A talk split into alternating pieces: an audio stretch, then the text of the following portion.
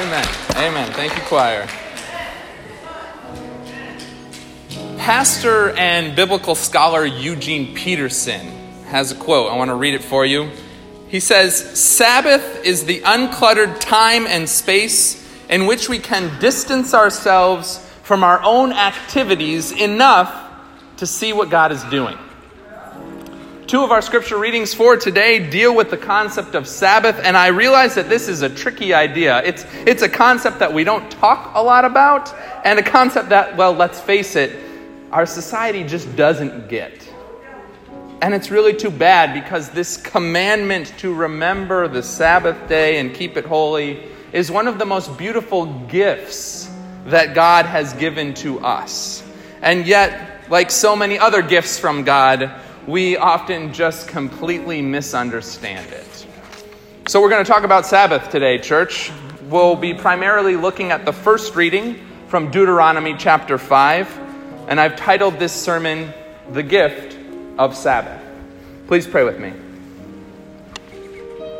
May the words of my lips and the meditation of my heart be acceptable to you, O God. Send your living word to walk amongst us now to challenge our assumptions, to set our hearts ablaze, and to make us whole again. Amen. Let's get right into it. Turn with me, if you would, to the book of Deuteronomy, chapter 5. As I said, this was our first reading this morning, and so I just want to make sure that we haven't forgotten anything. Deuteronomy chapter 5. We start this is the collection of the Ten Commandments, one of the places in Scripture where you can find it listed out for you. Uh, but we're looking primarily at this command to remember the Sabbath day. We start at verse 12. And it says, Observe the Sabbath day and keep it holy, as the Lord your God commanded you. Six days you shall labor and do all your work, but the seventh day is a Sabbath to the Lord your God and you shall not do any work. Now jump down to verse 15. God continues and says, Remember that you were a slave in the land of Egypt, and the Lord your God brought you out from there with a mighty hand and an outstretched arm. Therefore, the Lord your God commanded you to keep the Sabbath day. A Sabbath day, a day of rest Many of you might be laughing to yourself right now. Oh, Pastor, that's a nice thought. What an idealistic idea. A Sabbath. Clearly, that's just one of those Bible passages that is too foreign and antiquated for 2018.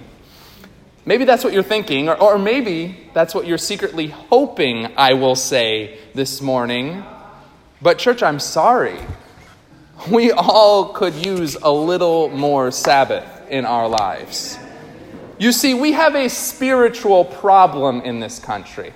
Well, well, we have many spiritual problems in this country, but the one that I'm thinking about this morning is so obvious, so evident, that it often gets completely overlooked.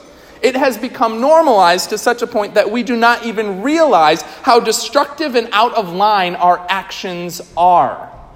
And yet, every time I check social media, or have a conversation with a friend, or even when I'm just watching commercials, I see this destructive, sinful behavior. Even when I meet with fellow clergy, no, no, no, especially when I meet with fellow clergy, I see the glorification of busy. We have turned the act of being busy and overworked into some sort of achievement some sort of badge of honor that we're all trying to earn. Facebook is filled with status updates like, I've got five tests, four papers, three doctor's appointments, but first I'm going to run a marathon and bake a cake. Hashtag busy. Or I'll see something like, woke up at 6 a.m. so I could make my 6:30 meeting and I've had 10 other meetings since that one and now I've got a 10 minute break before my three evening meetings. Why do we feel the need to share this type of information? Certainly, if you really are that busy, then you shouldn't be on social media. And yet, this type of behavior is pervasive. In fact, as I mentioned, I think it's pastors who are guilty of this especially. Can I get an amen, Bishop?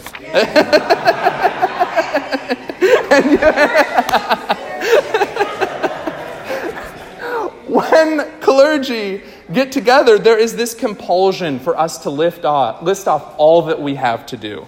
Oh, I've got a heck of a week in front of me. I'm serving on three different community organization boards, and they all have meetings this week. And then there's the Wednesday evening worship service and the three Sunday morning worship services I have to plan, and I have four members who are in the hospital that all need a visit.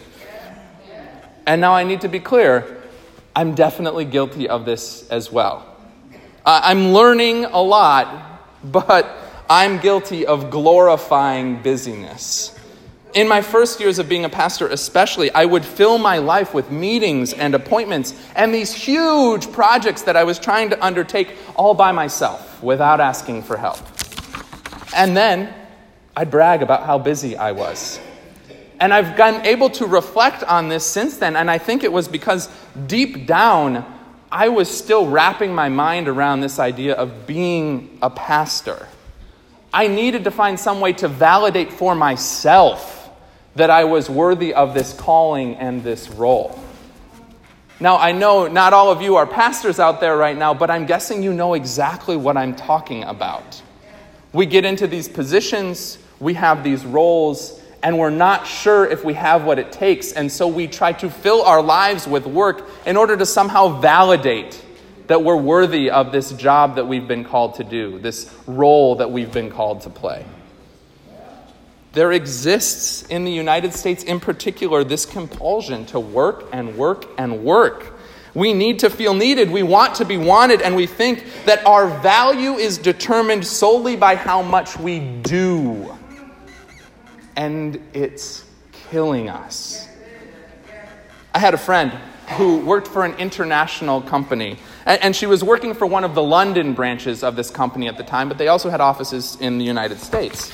And so I asked her if she thought the English branch worked as hard as the American branch.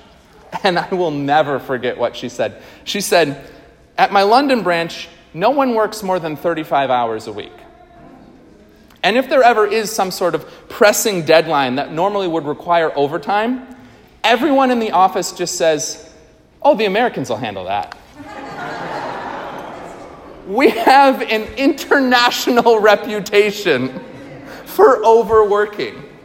And when I told another friend of mine who, who lives in Norway that most pastors in the United States work about 50 hours a week, she was speechless. She could barely comprehend what I was telling her until she finally stammered, How, how does anyone think that's healthy? And guess what? It's not. It's not healthy. Doctors have shown that overwork, even in jobs that you enjoy, leads to heightened levels of stress, which affects your blood pressure, which causes heart disease. And additionally, overwork, shocker, is closely associated with poor eating habits, because it's a lot easier to grab a burger on the way home rather than make yourself a nice, nutritious meal. It's associated with lack of exercise, because if you're filling your day with 13 hours of work, how are you going to ever have time to exercise? And of course, it's tied up in inadequate sleep. Because even if you make it into bed at a decent hour, you've got your cell phone right there to send two more hours worth of emails. Now, that's what doctors will tell you about how this is killing us and affecting us. And I'm not a doctor, I'm a pastor. And so I need to talk to you about how the glorification of busy is affecting our soul and our spiritual health. Even if you're retired or currently work, not working much at all, you are still susceptible to this spiritual struggle of overwork. Because this world that we live in causes us to believe that our value and worth is determined by what we do. That's where overwork comes from. Overwork starts when people believe the lie that their value is based on how much they accomplish. This belief has infected us, and we barely even realize it. Here, let, let me prove it to you. I'm guessing that some of you here today, up to this point in the sermon, have been kind of feeling a bit guilty.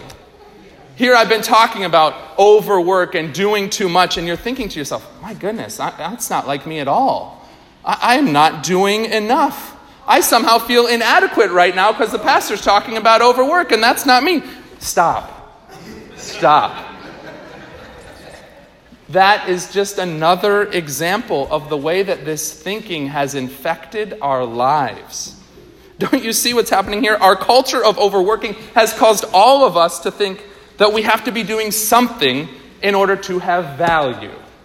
We have been taught to think that there's something honorable about working ourselves to death. Church, that's a lie. If you believe that your worth is measured by what you do, then that is sinful. Because the scriptures are clear and our faith is clear, our worth comes from God. No one else gets to tell us what our value is. God and God alone determines our worth and value, and it has nothing to do with how much you accomplish or how full your schedule is. Your worth is only determined by what Jesus Christ has done for you on the cross. We have glorified being busy to such a point that will even turn our life of faith into work. We'll think that we've got to read so many pages of the Bible each day, that we've got to say so many prayers, that we've got to do so many spiritual activities. We'll think that if we don't work hard enough at our faith, then we'll somehow not be worthy enough of God's love. But that's just the thing. We'll never be worthy of God's love, and yet God has promised it to us anyways. Your value is not determined by anything you do. Your value is determined by what God has to say about you and by what Jesus has done for you. And that's why we've got to take a rest. The glorification of busy has separated us from the proper rhythms of life. The glorification of busy has caused us to ignore the voice of God that calls us blessed and holy and loved. This sinful behavior is not just destroying our physical health, but it's ruining our souls as well. My children have a book that refers to the Ten Commandments as God's ten best ways, right? And I really like that wording because I do believe that God created us to live in a certain way. God didn't just make us and then say, figure it out. No, God had some specific instructions and thoughts about the best ways for us to live. And the Ten Commandments are God's guiding principles for our lives, the ten best ways to live. And here's the thing, church one of those Ten Commandments is specifically about taking a rest. One of the ten best ways to live is to remember the Sabbath day and keep it holy. Six days you shall labor, God says, and on the seventh you shall do no work at all. For six days, you can rush around and fill your life with to do lists and jump from one meeting to the next. You can spend, work yourself ragged for six days of the week, but on the seventh day, you've got to stop and remember. Remember that each day is a gift from God, not a to do list to get through. Remember that your value does not come from what you do. Remember that your worth is only defined by God. Oftentimes in the scriptures, God will tell the people to remember. It's a very common theme throughout the Bible. Remember who you are, remember who you belong to, remember what God has promised, remember all that God has done for you. And in fact, that was a big part of what God was doing with this commandment about the Sabbath day. God didn't just want the Israelites to remember the Sabbath day, God wanted the Israelites to remember where they had come from as well. I read this verse to you earlier, and I'm guessing you didn't think too much about it, so I'll read it to you again. It's chapter 5, verse 15. God says, Remember the Sabbath day, do no work. And then God says, Remember that you were a slave in the land of Egypt. And the Lord your God brought you out from there with a mighty hand and an outstretched arm.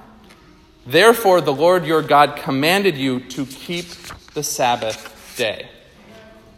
You see, the Israelites were slaves in Egypt until God brought them to freedom.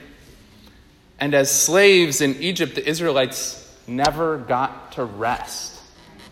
Day after day, it was the same mindless, difficult work.